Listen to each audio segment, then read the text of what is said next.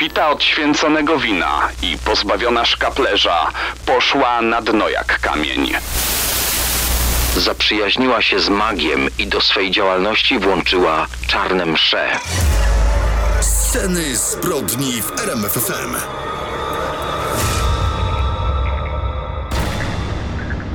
Majówki dzisiaj to właśnie grille, ale kiedyś rozpalało się ogniska w maju i przy nich opowiadało się straszne historie o zjawiskach nadprzyrodzonych. Dziś organizujemy taką noc w scenach zbrodni, opowieści o wiedźmach.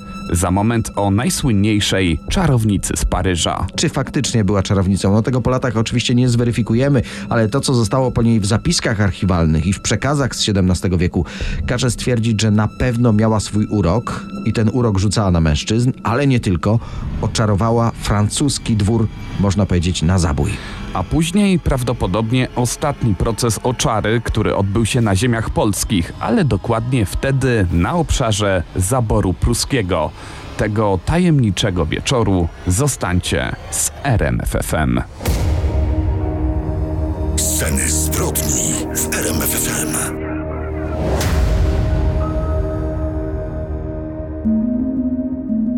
Jest marzec 1679 roku, tuż po wyjściu z kościoła po mszy.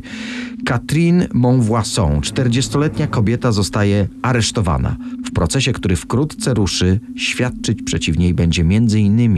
jej własna córka.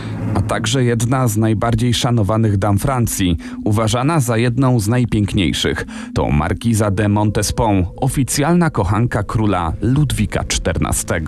Proces ten był wielkim skandalem towarzyskim, dlatego oskarżonej nie wróżono niczego dobrego.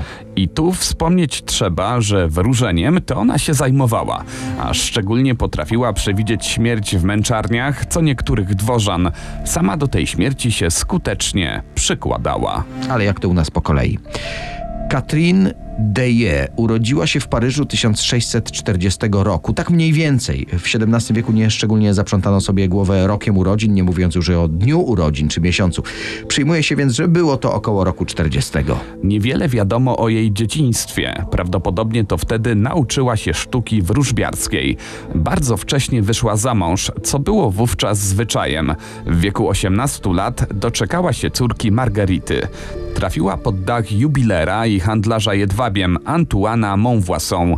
Prowadził wystawny tryb życia, bywał na balach, chętnie odwiedzał też tak zwane towarzystwo. Ale po zawarciu małżeństwa Katrin zrozumiała, że mąż przejada majątek, przepuszcza. Sam nie pracuje, w końcu jego przedsiębiorstwo w ogóle zbankrutowało.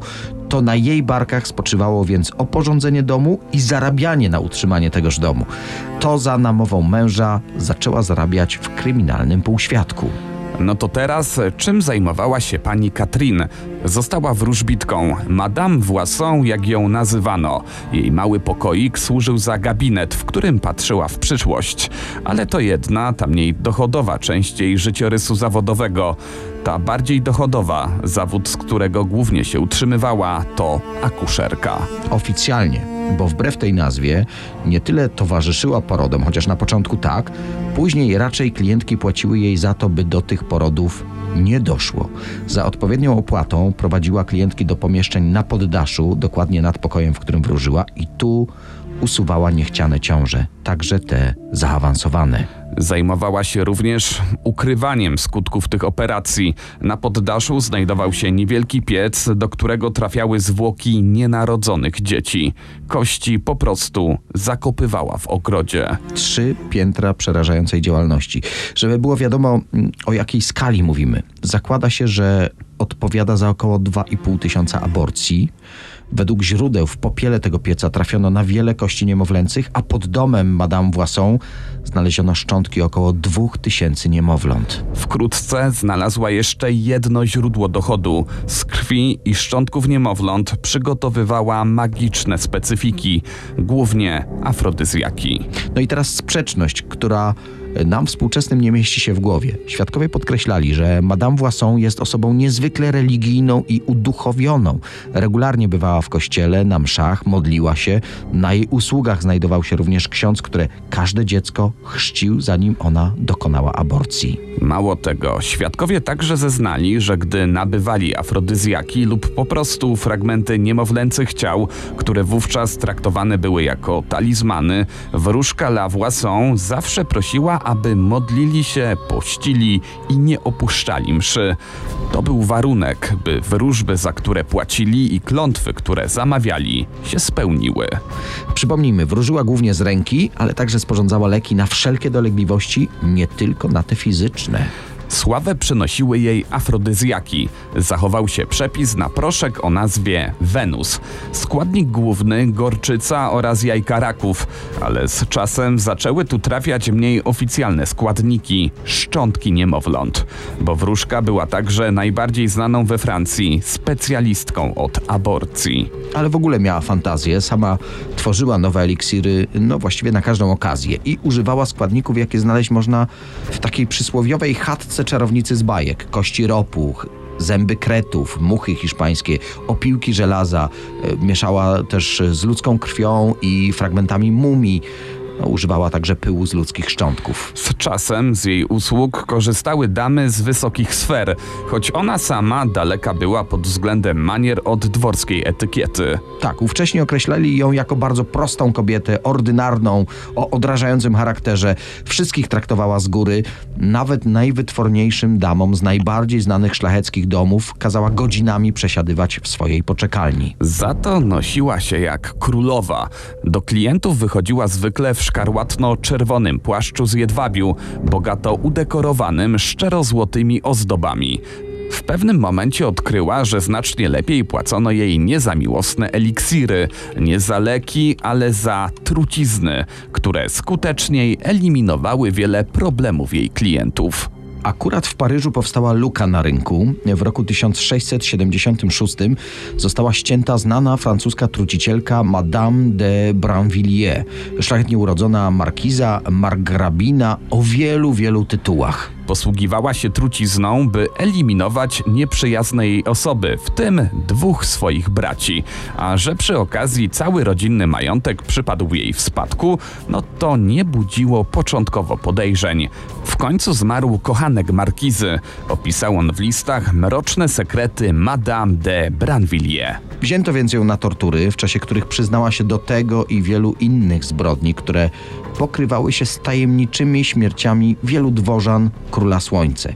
Z tego co wiemy, Madame Lavoison bywała w sądzie i pilnie śledziła losy tej słynnej trucicielki, a później sama kopiowała jej sposób działania. Stała się nową dostawczynią trucizn na dwór królewski, a za dodatkową opłatą sama podejmowała się wyeliminowania niewygodnych osób.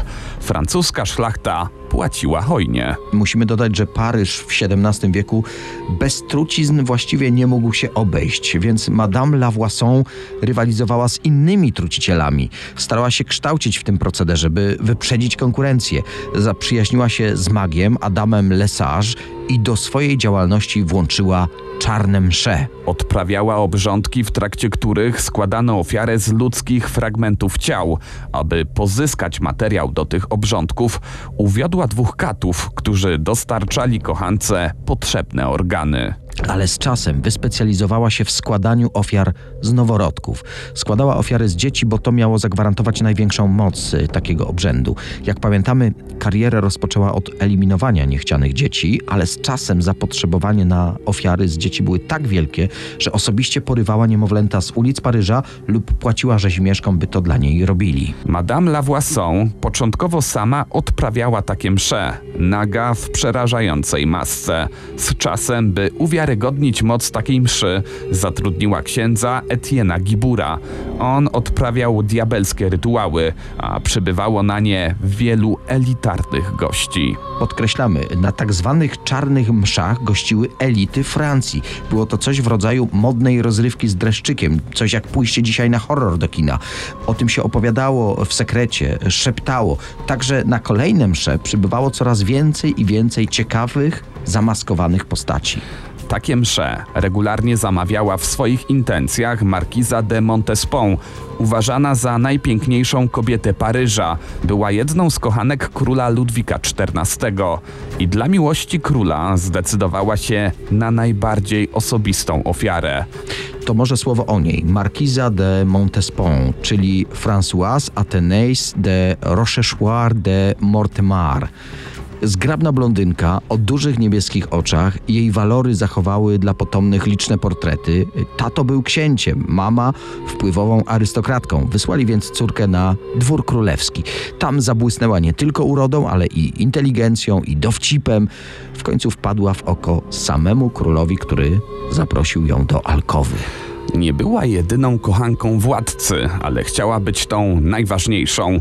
Jak tylko zobaczyła, że król jakiejś innej szlachciance poświęca więcej uwagi, zaczynała niszczyć ją dworskimi intrygami. Gdy to nie pomagało, zamawiała czarne msze u Madame la Własą. W trakcie jednej z nich zażądała, by demony sprawiły, by król odkochał się w dworskiej guwernantce. Dziećmi króla zajmowała się wówczas markiza de Matenon, Françoise Dubienière. W intencji odkochania się króla właśnie w tej kobiecie potrzebna była wyjątkowo mocna ofiara, ale gotowa była na wszystko. W trakcie obrzędu markiza Naga ułożyła się na ołtarzu i w trakcie tej mszy za namową wróżki Lawłasą zdecydowała się złożyć w ofierze własne kilkumiesięczne dziecko. W trakcie rytuału ksiądz Etienne Gibur przy asyście Madame Lavoison zamordowali niemowlę markizy. Krwawa ofiara, by król znów się w markizie zakochał. Co nawiasem mówiąc się nie udało. Ludwik XIV poślubił wspomnianą guwernantkę Françoise Dubienière, a markiza Montespan poszła w zupełne zapomnienie. Ale o tym krwawym obrzędzie w Paryżu zrobiło się bardzo głośno. Ręka sprawiedliwości sięgnęła po księdza, odprawiającego te mroczne rytuały. Ten zeznał, że żadnych dzieci nie mordował. W trakcie mszy składał co prawda ofiary z martwych ciał niemowląt, ale to ta słynna Madame Lavoison miała je mordować. Przeciwko tej paryskiej wróżbitce zeznawała także jej własna córka Marguerite. Jej mama zmuszała ją do asystowania przy tych czarnych mszach. Gdy córka zaszła w ciążę, Marguerite obawiała się, że mama może pozbawić ją dziecka, może nawet w trakcie któregoś z mrocznych obrzędów. Uciekła więc z domu i ukrywała się. A gdy La Voisin aresztowano i córce groziła śmierć za współudział, zmuszono ją, by zeznawała przeciwko matce. Jako, że z usług La Voisin korzystało wiele osobistości z dworu, zależało im, by proces nie był zbyt głośny. Generalnie wszystko zmierzało do jakiegoś umorzenia czy innego polubownego rozwiązania.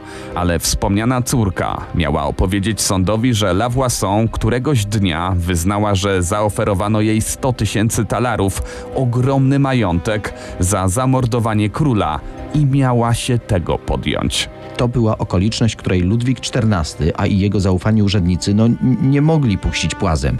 Sąd usłyszał, że zlecenie zamordowania króla wydała markiza de Montespan. La Voisin przygotowała list do króla, który nasączyła silną trucizną wchłanianą przez dotyk. Ten zamach się jednak nie powiódł, bo gdy z tym listem osobiście udała się na dwór królewski w Saint-Germain, tego akurat dnia było tylu petentów, że nie udzielono jej audiencji. La trafiła za kraty. Zresztą za krat próbowała zabić jedną z kochanek króla. Wysłała do niej swoją zaufaną trucicielkę. Ta została złapana i trafiła na stos, ale to inna historia. Wracając do La wobec takich zarzutów stała się wrogiem numer jeden. Dworzanie, którzy do tej pory tak chętnie korzystali z jej usług i trucizn, którzy kryli jej zbrodnie, by nie wyszły na jaw ich własne, którzy chronili ją przed sądem, teraz chcieli jak najszybciej uciszyć La by nie wydała ich tajemnic. To był czas, gdy przyznanie się do winy wymuszano torturami, ale nie stosowano ich wobec La Voisin. Obawiano się, że wyznałaby wszystkie mroczne tajemnice i pociągnęłaby ze sobą na dno dziesiątki, a może setki wpływowych osób. Doszło do absurdalnej sytuacji. Proces trwał, ale uznano, że dowody przeciw trucicielce są już tak poważne, iż należy ją jak najszybciej oddać katu a że wybór katów był ograniczony, egzekucji dokonał jeden z kochanków La Voisin. 22 lutego 1680 roku na paryskim placu de Grève ustawiono pal, do którego przywiązano Lavoison. Wokół jej stóp usypano kopiec siana. Wściekła Lavoison odepchnęła księdza, który chciał udzielić jej ostatniego namaszczenia. Rozkopała również z furii ten stos, na który ją postawiono. Kat jednak zbliżył się z pochodnią i podłożył ogień. Proces w sprawie czarownicy Lavoison trwał jeszcze dwa lata po jej egzekucji. Skazano w nim na śmierć jeszcze 36 innych osób, które pomagały w zbrodniach Lavoison. Podejrzewano, że z ich pomocą zamordowała około tysiąca osób, ale z jej trucizn mogło zginąć nawet 2,5 tysiąca osób, w tym wiele dzieci. A w tej liczbie nie są liczone aborcje, których dokonała, bo król osobiście zakazał, by sąd zajmował się tym wątkiem działalności Lavoison. Ale najlepsza klientka skazanej wiedźmy, a także wspólniczka wielu zbrodni, markiza de Montespan, nie trafiła przed sąd. Gdy król dowiedział się o jej udziale w przestępstwach, nakazał zamknąć śledztwo i skazać wszystkich, którzy mogliby świadczyć przeciwko jego byłej kochance. W końcu markiza de Montespan dała siedmioro dzieci Ludwikowi XIV. Król Słońce nie chciał, by cokolwiek groziło ich mamie. Sceny zbrodni w RMFFM.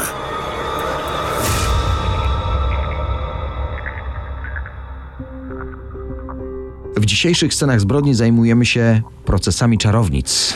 Teraz przenosimy się do chałup. Malownicza miejscowość nad Morzem Bałtyckim jest zapewne majówkowym celem wielu naszych słuchaczy. Jednak historia, o której opowiemy, zdecydowanie odbiega klimatem od radosnej piosenki Zbigniewa Wodeckiego Chałupy Welcome to. W 1836 roku miejscowość w wyniku rozmaitych historycznych zawirowań znajdowała się pod zaborem pruskim i nosiła nazwę Cejnowa. W tej niewielkiej wsi mieszkańcy, aby przeżyć, zajmowali się rolnictwem, no i oczywiście rybołówstwem. W tym spokojnym miejscu mieszkała Krystyna Halman, dziś powszechnie znana jako Krystyna Cejnowa, 51-letnia wdowa po rybaku, matka piątki dzieci, z czego trójka była jeszcze całkiem mała. Kobieta chwytała się różnych zajęć, aby zarobić na rodzinę. Była pokojówką, wypasała bydło, zajmowała się również wiązaniem sieci. Krystyna, kobieta o mocnym charakterze i ostrym języku, odwiedzała też miejscowy bar, gdzie przychodzili głównie mężczyźni. Nadmorską miejscowość zaczęły doświadczać rozmaite nieszczęścia, czyli jak to zwykle bywało, z nieznanych powodów umierały dzieci, padały zwierzęta hodowlane i występował nieurodzaj. Mieszkańcy wsi zaczęli podejrzewać, że za to wszystko może odpowiadać właśnie 51-letnia wdowa. Kobieta w złości na kogoś miała rzucić e, rozmaite przekleństwa, złorzeczenia. Na kominie jej chaty miały siadać czarne wrony. No a Krystyna według lokalnej ludności też nie chodziła do kościoła. Kto wie, jakby potoczyła się ta historia, gdyby nie choroba najbogatszego we wsi rybaka, Jana Konkola. Mężczyzna od dwóch lat cierpiał na schorzenie, nazywane wówczas puchliną wodną. Stan rybaka cały czas się pogarszał. Dlatego pod koniec lipca 1836 roku żona Jana sprowadziła do domu Stanisława Kamińskiego, znachora z Płochowa. Mężczyzna nie był żadnym wybitnym zielarzem, ale zwykłym szarlatanem wykorzystującym ludzką naiwność i bezsilność. Zresztą Kamiński niecały miesiąc wcześniej wyszedł z więzienia właśnie za swoje szkodliwe praktyki medyczne. Jak można się spodziewać, kuracja chorego Konkola nie przynosiła żadnego skutku.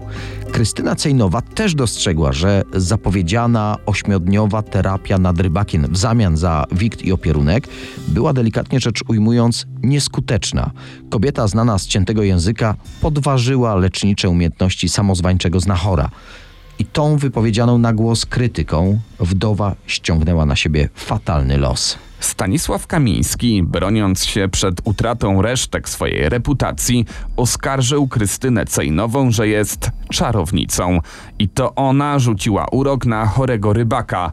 Jedyną możliwością na wyzdrowienie Konkola jest zdjęcie złego czaru, który rzuciła na niego wiedźma.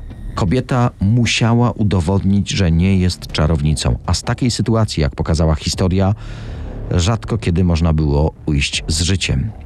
I tak docieramy do 3 sierpnia. Zmanipulowani chłopi, zgromadzeni w karczmie, przekonali sołtysa, że trzeba natychmiast zwołać wszystkich mieszkańców. Stanisław Kamiński miał wskazać na tym zebraniu, kto sprowadza na wieś te wszystkie nieszczęścia. Szarlatan z Połchowa od razu rozpoczął samosąd. Na podwórku sołtysa zaczął okładać pięściami Krystynę Cejnową. Pobitą 51-letnią wdowę zaprowadzono do chorego rybaka. Krystyna miała zdjąć czar z cierpiącego na puchlinę wodną Jana Konkola. W jego domu kolejny raz była katowana przez zgromadzonych. Kijem miał ją okładać nawet chory rybak. Wdowa, nie widząc innej możliwości na ocalenie swojego życia, powiedziała, że uleczy mężczyznę. Jak można się domyślać, działania Krystyny zupełnie nie pomogły choremu. Dlatego Stanisław Kamiński zarządził próbę wody. Ten proces miał wykazać, czy wdowa ma nadludzkie moce. Zmaltretowaną kobietę zawieziono nad Zatokę Pucką. Tam związano jej ręce sznurem i wypłynięto w morze. W końcu rybacy wrzucili domniemaną wiedźmę do wody. Kobieta ubrana w wielowarstwową wełnianą spódnicę utrzymywała się przez jakiś czas na powierzchni. Niektóre źródła mówią, że nawet przez pół godziny. Dlatego uznano ją za czarownicę. Gdy ubrania Krystyny mocno nasiąknęły już wodą, zaczęła błagać, że do dwunastej uleczy Konkola. W końcu więc uczestnicy samosądu wciągnęli przerażoną matkę piątki dzieci do łodzi i zabrali na brzeg. Jednak do południa dolegliwości rybaka nie ustąpiły. Wściekli mieszkańcy pod przewodnictwem Kamińskiego ponownie zabrali wozem kobietę nad Bałtyk. To, co działo się później, najlepiej opisał Stefan Żeromski w książce Wiatr od morza. Gdy łódź odepchnięta od brzegu wiosłami kilku tęgich rybaków wybiegła na morze, tłum na brzegu zawył, żeby czarownicę wrzucić w wodę co prędzej. Tak się też stało. Dwaj najtężsi maszopi, stojąc okrakiem na poganiaczach łodzi, podźwignęli za ramiona i nogi bezwładną kobietę. Rozhuśtali ją w powietrzu i cisnęli daleko we wodę. Opita od święconego wina i pozbawiona szkaplerza, poszła na dno jak kamień. Tłum chałupiański na brzegu uradował się niepomału widząc, iż morze wchłonęło nareszcie występną. Stefan Kamiński, prowoder linczu, zadał jeszcze kobiecie kilka ciosów nożem. Inni uderzali ją wiosłami. Ciało Krystyny wyciągnięto z morza i porzucono na wybrzeżu. Trojgiem małych dzieci po zamordowanej kobiecie zajęła się najstarsza córka Cejnowej, Anna. Ona również była oskarżana przez mieszkańców o czary. Plotki te podsycał no, nie kto inny jak samozwańczy znachor, czyli bezlitosny Kamiński. Informacje o wstrząsających wydarzeniach w niewielkiej miejscowości dotarły w końcu do pruskich władz, pod zarządem których znajdował się wówczas ten teren. Szarlatana Kamińskiego, który tak skutecznie owinął sobie wokół palca całą wieś, czekało 25 lat więzienia. Podobny los spotkał dziewięciu innych mężczyzn, którzy bardzo aktywnie uczestniczyli w brutalnym linczu niewinnej kobiety. Natomiast właściciel osady, który niezbyt interesował się swoimi włościami, musiał zapłacić 600 talarów za to, że dopuścił do takiej tragedii.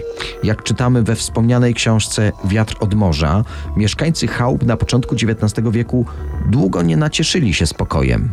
Po morderstwie uznanej przez nich za wiedźmę Krystyny, lokalną społeczność zaczął prześladować opętany zwierz. Uwaga, dokładnie była to kura, która pewnego dnia zaczęła piać jak najzdrowszy kogut. Szybko wydedukowano, że to duch zmarłej czarownicy wcielił się w to zwierzę, a mieszkańców gospodarstwa, na które owa kura wejdzie, prędko spotka jakieś nieszczęście, a może nawet śmierć. Dlatego i kurę czekał okrutny los. Podobnie jak czarownicę, wywieziono ją za wieś, gdzie powieszona dokonała swego żywota. Historia krwawego procesu o czary, który rozegrał się nad Zatoką Pucką w 1836 roku, dotarła do wielu zakamarków Europy. Pruscy zarządcy zrzucali winę za te wydarzenia na brak odpowiedniej edukacji przed zaborami na tym terenie. Polscy badacze wskazują natomiast na zaniechania niemieckich zaborców. Jedynym pozytywnym aspektem tej całej historii jest fakt, że po tych smutnych wydarzeniach w ówczesnej wsi Cejnowa powstała szkoła. Informacje na temat tej przerażającej historii możemy przeczytać w książce, po której sięgaliśmy już dziś wieczorem. Y, Książka Stefana Żeromskiego Wiatr od morza ukazała się w 1922 roku. Szczegóły na temat tej zbrodni różnią się w zależności od źródeł. Dokumenty dotyczące tej sprawy znajdują się również w Poznańskim Archiwum Państwowym. Są to dane zebrane przez III Rzeszę, dokładnie przez Komórkę do spraw badań procesów oczary o nazwie Hexe Sonderkommando. Hexe, czyli po niemiecku czarownica. Przed II wojną światową ta specjalna jednostka SS prowadziła rozmaite badania archiwalne. Te informacje miały zostać wykorzystane w propagandzie nazistowskiej, a dokładnie miały pokazać wyższość Germanów nad innymi ludźmi. Łącznie zebrano ponad 34 tysiące indywidualnych kart dla zdarzeń, które zostały zakwalifikowane jako czary. Heinrich Himmler, założyciel Hexe Sonderkommando, wierzył, że wiedźmy odprawiały starogermańskie rytuały. Pozyskane dane miały udowodnić istnienie magii. Badano również tortury stosowane w czasie polowania na czarownice. Miały one być później wykorzystywane w przesłuchaniach SS. I jeszcze raz podkreślamy, sprawa Krystyny Cejnowej z 1836 roku to ostatni oficjalnie odnotowany przypadek morderstwa czarownicy na dzisiejszych terenach polskich. Sceny zbrodni w RMF FM.